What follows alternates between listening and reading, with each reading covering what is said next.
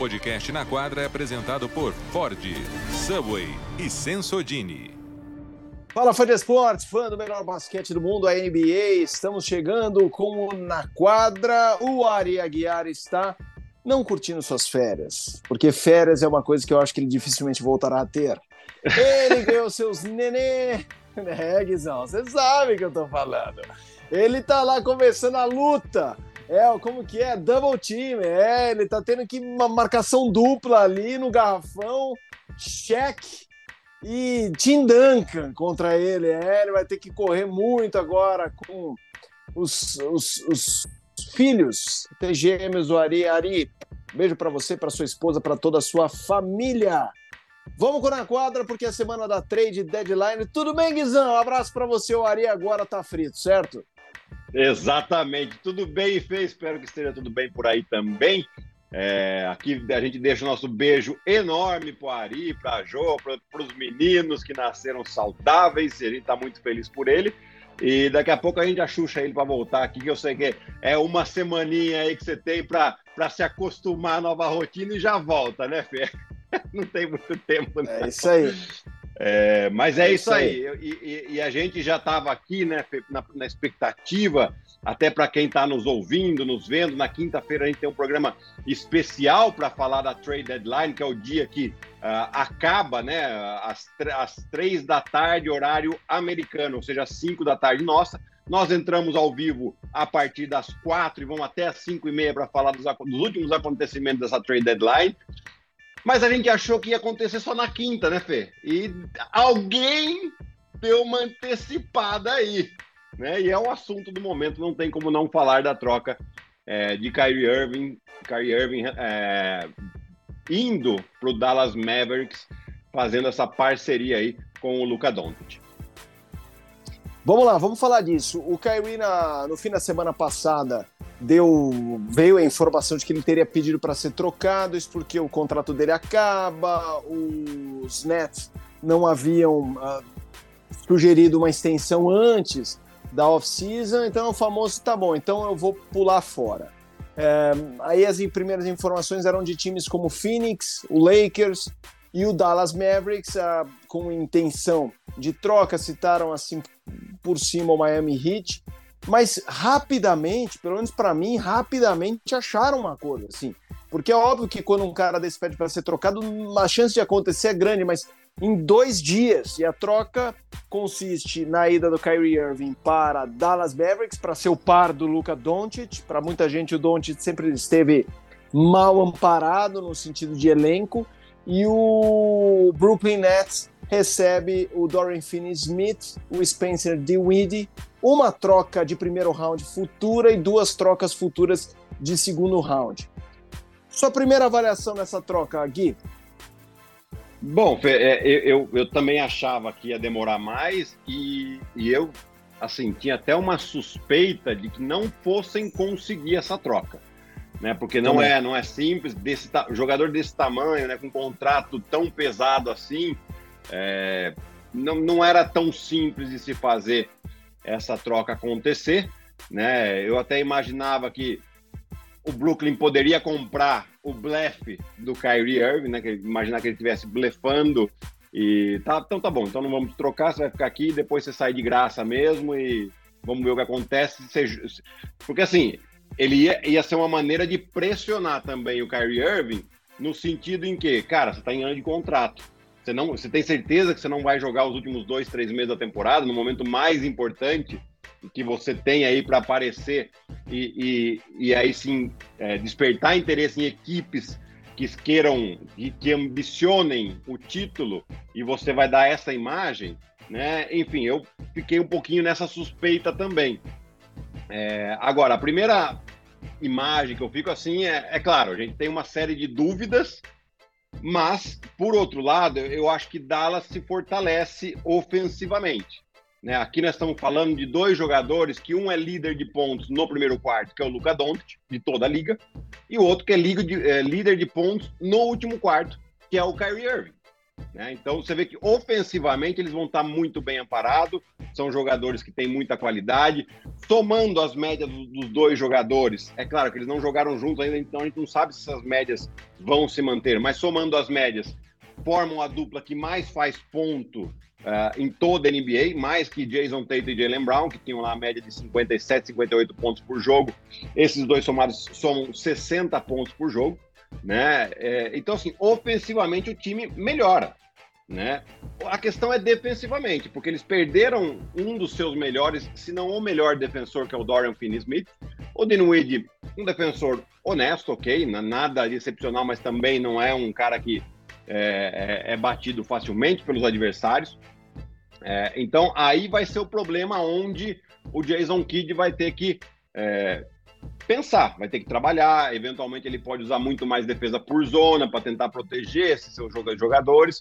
Mas é aquela questão, a zona ela, ela abre bastante espaço, principalmente para arremesso de fora e para rebote ofensivo do adversário. Né? Então, assim, essa imagem, essa, esse raciocínio um pouco mais lógico, entre aspas, aqui é óbvio, parece bom. Aí tem as variáveis que a gente, né, a gente não sabe o que esperar. Uh, o Kyrie Irving tá afim mesmo de jogar? É isso que ele quer? Ele vai jogar com Dallas? Ele vai se dar bem com o Luca Doncic? Ele vai se encaixar num time? Como é que ele vai ser no vestiário? Tudo isso é, são questões aí que a gente só vai ter a resposta quando eles começarem a jogar juntos, né? É, então, eu, a princípio, vejo como positiva, pelo lado de basquete, né? Acho que eles, ali, o, inclusive o Jason Kidd, ele vai ter uma opção em que ofensivamente ele vai estar sempre muito bem resguardado, porque assim, se ele quiser, ele não fica nem um minuto do jogo sem pelo menos um dos três principais jogadores de ataque, que é o Kyrie Irving, o Luca Doncic e o Christian Wood. Cara, dá, dá para você sempre ter algum pontuador muito importante em quadra e não ter aqueles apagões que Dallas vem tendo, principalmente quando o Lucas sai de quadra. Né? Então isso é, é, importante. Agora, também o Christian Wood também não é outro grandíssimo defensor. Vamos ver como é que ele vai ajustar isso. É óbvio que é difícil dizer antes, mas quando você olha Doncic e Kyrie juntos, você vê muito potencial e uou, vai dar certo, ou você se coloca mais na defensiva do que no otimismo? Eu, eu tendo a ser mais otimista. Geralmente eu sou mais otimista, principalmente questão de troca, é, porque você traz uma situação de que todo mundo sai um pouco da zona de conforto. Né? Desde o Luca Doncic, que é um companheiro que ele não conhece, que provavelmente vai tirar um pouco mais da bola da mão dele, então ele vai ter que jogar um pouquinho diferente, não acredito que muito diferente, não. O próprio Kyrie Irving, que ele se coloca numa situação de muita pressão, então a tendência do jogador que está pressionado, ele é jogar melhor, né? E todos os outros jogadores também. Sabe que alguma coisa vai mexer. O papel dele no time muda um pouco. Então, quando todo mundo sai da zona de conforto ali, por mais que não acredito que o Dallas estava confortável com a situação total, assim, no geral, mas os jogadores já sabiam mais ou menos o seu papel. Né? O próprio Jason Kidd também sai um pouco da zona de conforto, por quê? Porque ele insistiu em, em com, a, com a, o Mark Cuban, uh, principalmente, para ir atrás do, do Kyrie Irving. Então todos ali saem um pouquinho da zona de conforto, o que é importante, o que é bom. Eu vejo como, como bom isso, né? É, mas aí sempre, sempre a gente vai voltar nessa questão do Kyrie Irving. Se a gente pega o retrato dele dos quatro anos uh, de, de, Brooklyn Nets, ficou de fora de mais de 140 jogos, uh, polêmica atrás de polêmica, principalmente fora das quadras. É verdade também que ele estava em Nova York, que é um mercado uh, gigantesco, com imprensa muito em cima, então tende a ser um pouco mais inflamado essa questão de fora das quadras, de polêmica, em relação a Dallas, né? Mas ainda assim é, um, é uma preocupação que tem. É, aí, em relação à questão do, do, do, risco que Dallas corre trazendo o, o Luca Doncic, né? Porque ele está em é, último ano de contrato, né? Então pode, existe uma possibilidade real e grande ele ficar três, quatro meses e depois falar, tá bom, tô indo embora, tô indo, vou, vou jogar no Los Angeles Lakers com o LeBron, vou jogar no New York, sei lá. Onde ele quiser jogar, onde ele decidir jogar, ele pode fazer. É, porém, eu também vejo como uma, uma, um risco controlado, por quê? Primeiro por causa dessas questões, né? Então, é, acaba sendo um test drive esses meses aqui para Dallas em relação a Kyrie Irving, para saber realmente, para conhecer a pessoa, para conhecer o atleta, o que, que ele pode dar, é, em vez de já oferecer uma extensão de dois anos que ele poderia oferecer, talvez ele chegue lá no final e fale, não, é esse cara mesmo que eu quero para o meu time, eu vou oferecer os quatro anos de contrato que ele quer, porque eu quero manter essa dupla de Kyrie Irving e Luca Doncic mais quatro anos juntos que a gente pode realmente é, conquistar alguns títulos, visto que o negócio funcionou. É, o que é complicado, né, Gui? Eu queria que a gente falasse um pouco do Kyrie Irving, é como é imprevisível, né? É um cara absolutamente imprevisível, pouco confiável, quatro anos numa grana que ele pega. O talento ele tem, óbvio. O talento dele merece quatro anos, extensão máxima, grana pra caramba, mas ele é muito imprevisível. Eu não costumo avaliar nenhum atleta pelo que ele faz fora de quadra, a não ser que o cara seja, seja algo ilegal, algo que o cara mereça uh, cadeia. O cara, sabe? Ah, o cara é um estelionatário, cara agride mulher, aí sim. Mas se o cara é excêntrico, a roupa que ele usa, o cabelo que ele tem, uh, se ele é baladeiro, mas vai em quadra e. Beleza. Só que assim, todas as, todas as, entre aspas, preferências do Kyrie uh, respingaram. A convicção dele anti-vacina respingou na temporada passada. Esse ano o cara vai, faz comentário antissemita. Aí ele fica, além de ser absolutamente repugnante o que fala, aí respinga em quadra porque fica sem jogar eu acho ele muito pouco confiável. E aí eu te pergunto: a gente tem uma amostragem importante na carreira dele, é um cara que foi campeão, um cara que foi ta que muito talentoso. Eu acho que ele, com o controle de bola dele, eu acho o melhor da liga. Sim. Você bota três, você bota três Gary Payton para marcar o cara, ele sai, assim. Ele parece o James Bond, sabe? Quando tem nove. Aquela cena que tem uma, um revólver em cima da mesa, quem pega primeiro e tem nove, ele dá um jeito. Só que ele faz isso não muito a favor dele. Então eu me lembro quando saiu a lista dos 75 maiores da história, quando a NBA fez 75 anos, ano passado, ou dois, sei lá, é, algum grande jogador falou assim: é um absurdo o Kyrie não estar nessa lista. E eu não acho, porque assim, ele se sabota. É o cara que se sabota. Então, assim, qual é o lugar do Kyrie na história, na sua opinião? Ele vai ser lembrado como um talento que podia ser muito mais? Ou não? É um talento que foi, o cara foi campeão e no título a bola do jogo, por mais que a gente lembre muito do toco do LeBron James, a bola do jogo é dele. É o que você falou, um cara que faz muito ponto no último quarto, ou seja, não foge do pau. É, assim, quando eu tô criticando o Kyrie, eu falo até com dor, porque eu acho que esse é um cara que a gente tinha que levantar e aplaudir só que, pô, se ele não faz questão, o problema não é nosso. Então, assim, é, eu queria que você falasse um pouco como é que você vê esse macro do Kyrie, o pacote Kyrie num contexto histórico da NBA. Fê, eu, primeiro de tudo, concordo 100% com você em relação às questões fora de quadra, né? É, obviamente que se um cara comete algum crime, a gente tem que, pelo amor de Deus, não dá nem para para falar nada, não dá nem para dar palco. Aliás, a gente tem que tirar do palco esse tipo de, de jogador. É, agora, o que ele faz fora da quadra é problema dele, desde que não respingue em quadra. Né? Então, é aquilo que você falou. Ah, o cara é baladeiro, mas chega lá no dia seguinte, ele faz o dele. Cara, pelo amor de Deus, a gente, a gente cresceu assistindo o Dennis Rodman jogar. Né? Naquele time do Chicago Bulls, a gente viu aqui a, a, a série The Last Dance, ele tirou férias no meio da temporada e foi para Las Vegas. Mas depois chegou lá e falou: tal, tá, tal, você quer os 20 rebotes? Tá aqui os 20 rebotes. Toma para você. Você quer que eu defenda o Cal Malone e ele não faça a cesta? Pode deixar comigo. Então, assim, agora, é, e, e, o Kyrie não é, é, esse tipo de pessoa de balada, de é, festeiro, uh, beber, enfim, fumar. Não. Mas tudo isso que ele tem feito de não jogar, começa lá com a bolha, que ele, é, ele, ele, ele, tinha uma causa justa, porém ele vai da maneira errada, né? E eu lembro aquela vez que até me perguntaram sobre isso, pô, mas não é uma causa, ele falou justíssimo, mas o palco dele é a quadra. Todo mundo vai colocar, é, quando acaba um jogo, é, o cara, o, o, o, repórter pergunta o que ele, o que, que ele quer e o jogador responde o que ele quiser. Então ele tinha o maior palco do mundo para ir atrás da causa que ele queria ali, que era a questão racial e tal, e ele não usou. Ele resolveu não jogar. Né? Depois teve vacina, comentários antissemitas, ou seja, uma sequência de coisas. Total. Que... E, e tudo isso, tudo isso respingou em quadra. Todas. É, aí você pega lá, a questão. Eu fiz uma, uma conta, tinha feito uma conta aqui, pegando o salário dele pelo número dele, pelo número de jogos que ele jogou. Cara, é um dos jogadores mais caros do mundo, porque ele estava custando 960 mil dólares por jogo. né? Então, então, é essa questão de, de você não saber é, a imprevisibilidade dele é, é, é, um problema, né?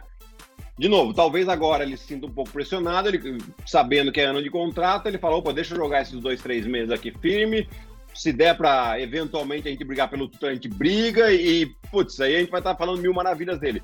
Mas hoje não é o retrato que a gente tem dele. Né? Muito pelo contrário, eu acho que ele já tem uma carreira longo bastante para que esse histórico seja mais confiável do que eventualmente as palavras dele. Né? Ele também teve problema em Boston, depois ele, ele também quis sair de Cleveland porque ele queria ser estrela. Enfim, são, são muitas coisas que, que, que é uma bagagem muito grande. Né? E, e aí, Fê, é aquela questão né? É, da imprevisibilidade. É, é o que o Brooklyn se safou. Porque agora, quando ele traz o Spencer Dinwiddie e Dorian Finney-Smith, por mais que sejam jogadores que têm menos talento, eles já sabem o que esperar desses caras. É isso. Né? E o é Dinwiddie já jogou em Brooklyn, aliás, teve o melhor ano da, da a melhor temporada da sua carreira jogando pelo Brooklyn, já conhece, já conhece o Jack Vaughn, apesar de que ele não jogou com o Jack Vaughn como técnico principal, mas já era assistente ali, né? Então, assim, é, eu, eu também acho que Brooklyn continua competitivo. Talvez um, um nívelzinho um é. pouco abaixo, mas é um time que, inclusive, melhora defensivamente. Então, eu, eu queria migrar agora para o lado do Brooklyn. Primeiro, eu, como você, achei que essa troca não sairia, porque não é fácil comportar. E para mim, ela saiu por esse pacote do Kyrie. A sensação que o pacote do Kyrie de problemas. A sensação que eu tenho que o Brooklyn Nets tá de saco cheio. Sabe assim, tipo, porque se fosse uma franquia que quisesse engrossar, se você parar para pensar o que ele recebeu em troca, não foi muito pelo Kyrie. Foi o Spencer Dinwiddie, foi o bons jogadores, assim, jogadores de rotação importantes. Uma, e uma troca de primeira. A gente viu assim as trocas últimas de Gobert, de Donovan Mitchell, do DeJounte Murray. Os times que cederam esses jogadores ganharam assim cinco trocas futuras de primeiro round. O, o Brooklyn pegou uma, a sensação que deu assim, quer saber? dane-se. E, meu, com Kevin Durant saudável, não sei se. Tô, tô fazendo o raciocínio dos, dos chefes. Não sei se o time piora. Porque, assim, o Kevin Durant, eu, é um monstro. Mas, para mim, Kevin Durant é cara que carrega a franquia nas costas. Se você dá um elenco bom, competitivo, e vamos lá. Eles têm o Nick Claxton, que tá fazendo a temporada da vida dele. Acho que dos pivôs, você vai entender o que eu vou falar, dos pivôs brucutus, aqueles caras de free horroroso, tá, tá tendo ano melhor que o Capela, tá tendo ano melhor que o Gobert, tá te... ele tocos a beça, rebote, e agora que o KD ficou fora fazendo 20 pontos, 18 pontos, não é só 5 pontos, não, tá lá. Aí tem o Ben Simmons tá enroscado, mas tá lá. Opa, já quase fiquei tão nervoso que já derrubei minha câmera, mas segurei. Você viu como eu fui bem, né? Essa foi ninja. Quem tá vendo com imagem foi o famoso se vira nos 30. Derrubei, voltou, opa. Foi ball handling do Kyrie Irving. É, é, vamos lá, Ben Simmons, Seth Curry e Joe Harris como arremessadores. Aí vem Dory Finney-Smith, que eu acho um ótimo jogador assim de, de, de elenco. Já tem o Royce O'Neal que veio do, do Utah. Veio o Spencer Dinwiddie. Cara, a gente tá falando assim, de uma fera, uma estrela, assim, de uns seis, sete caras muito úteis. E eu acho que tem time que. Às vezes a gente fala do Big Three, ou de duas grandes estrelas e mais uns dois, e o resto é um lixo.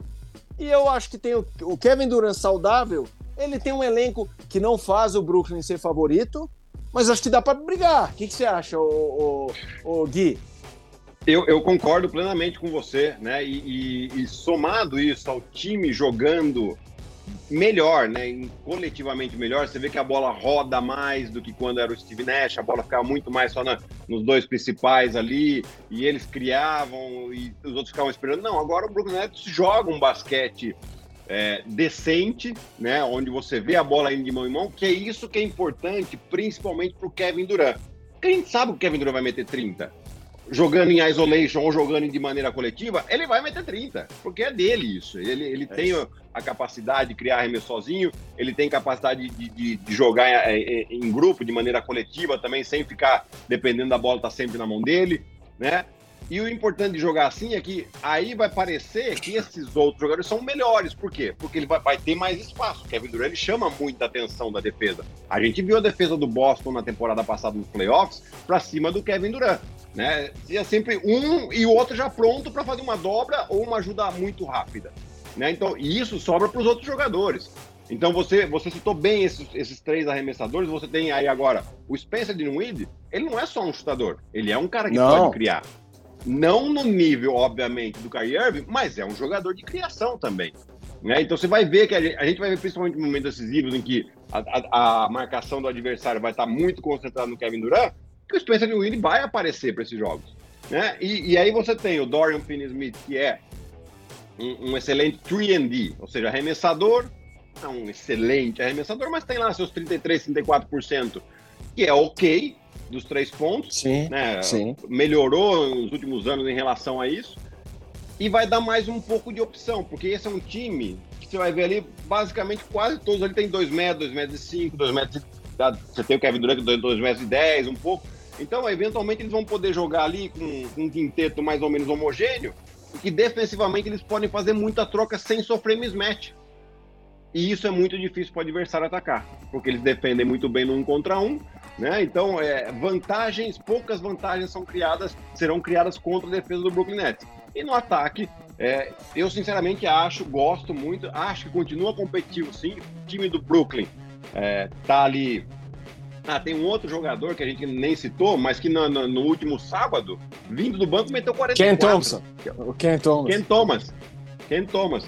É, e assim, é um jogador que está no segundo ano dele, ele fica meio chateado porque ele não tem tanto espaço e tal, mas quando teve oportunidade, o cara foi lá e meteu 44, meu. Não, mas teve outros jogos também que ele foi bem, 20, Sim. 21, 25, 17, né? Então, um jogador que é, é, interessante, que talvez ganhe um pouco mais de espaço com essa saída do, do Kyrie Irving. Vamos ver como é que vai ser, né? Agora, a gente fazer essas previsões aí é, parece um pouco loucura, mas a gente tenta um pouquinho. Porque a gente vai ver realmente como o time se, se desenrola, né? É, quando começarem a jogar todo mundo, né? Todo mundo junto nesse, nessa nova configuração das equipes. O, o Gui, dá para definir o Big Three, Harden, Kyrie e Duran como um retumbante fiasco? Dá, dá. Dá porque, né, foram muitas polêmicas. O James Harden acho que ele percebeu que ele entrou numa furada é, e acho que nem não deu nem um ano, né? Em, em Brooklyn já pediu para ser trocado. É, o Kyrie Irving, bom, daí teve a, o pedido de troca do Kevin Durant também, né? E, é. Que aconteceu e depois teve um acerto ali. É, e depois esse último o, do Kyrie Irving, quer dizer, então tem alguma coisa errada ali. Aí pode ser entre os jogadores, pode ser única e exclusivamente uma questão do, do Kyrie Irving. Né, Eu o James Harden olhou e falou: vixe, aqui é, a gente não tem muito futuro, não. Já a, a, minha janela de oportunidade não está tão aberta assim, né? Deixa eu, deixa eu tentar aproveitar uma outra situação. É, uma coisa certa, certa não, certo, certo, só tem algumas co poucas coisas na vida, mas assim, 99% de chance de que as polêmicas elas vão diminuir e muito ali em Brooklyn, isso com certeza. E, e é uma coisa que o Jack Vaughn estava é, pregando de, no, nos meses daí, desde que ele assumiu como técnico principal, né? E tem uma das falas dele que é exatamente essa. A gente controla o que a gente pode controlar aqui dentro da quadra. Fora de quadra, a gente não pode controlar, então deixa, não, não liga, deixa para lá. Né? E, e, aliás, eu tenho, eu tenho gostado muito do trabalho dele, porque assim. Também, também. Primeiro que eu acho que é um bom técnico, ele já tinha feito um bom trabalho na bolha, né? Tudo bem que era uma amostra muito pequena, mas ele, ele foi bem lá. É, mas principalmente o perfil, né? De entrevistas, ele não, ele não dá espaço para polêmica. No último sábado, fizeram uma pergunta para ele sobre o Kyrie Irving que não apareceu para o shoot around, né? O treino antes do, do, do, do jogo e também não foi para o jogo, né? É, perguntaram o que ele achava. Falar, ah, eu não consigo entrar na cabeça do jogador. Falei, não, mas o que, qual a sua opinião sobre isso? Né? Falou, olha, eu acho que nós, o cara como jogador profissional ele tem uma responsabilidade, assim como eu como técnico tenho uma responsabilidade de vir aqui todo dia trabalhar, eu penso que o, desde o jogador número 1 até o jogador número 17 também tem essa responsabilidade. Aí é de cada um. Tipo assim, ele, ele, ele mata a polêmica na hora. Ele fala, é isso, tipo, é uma resposta extremamente correta, não deu chance para nada, falou o que ele pensava e acabou. Né? E é depois ele vai para a quadra e faz o trabalho dele, que eu, tô, eu, eu particularmente estou gostando muito de como ele ajustou esse time. Eu também.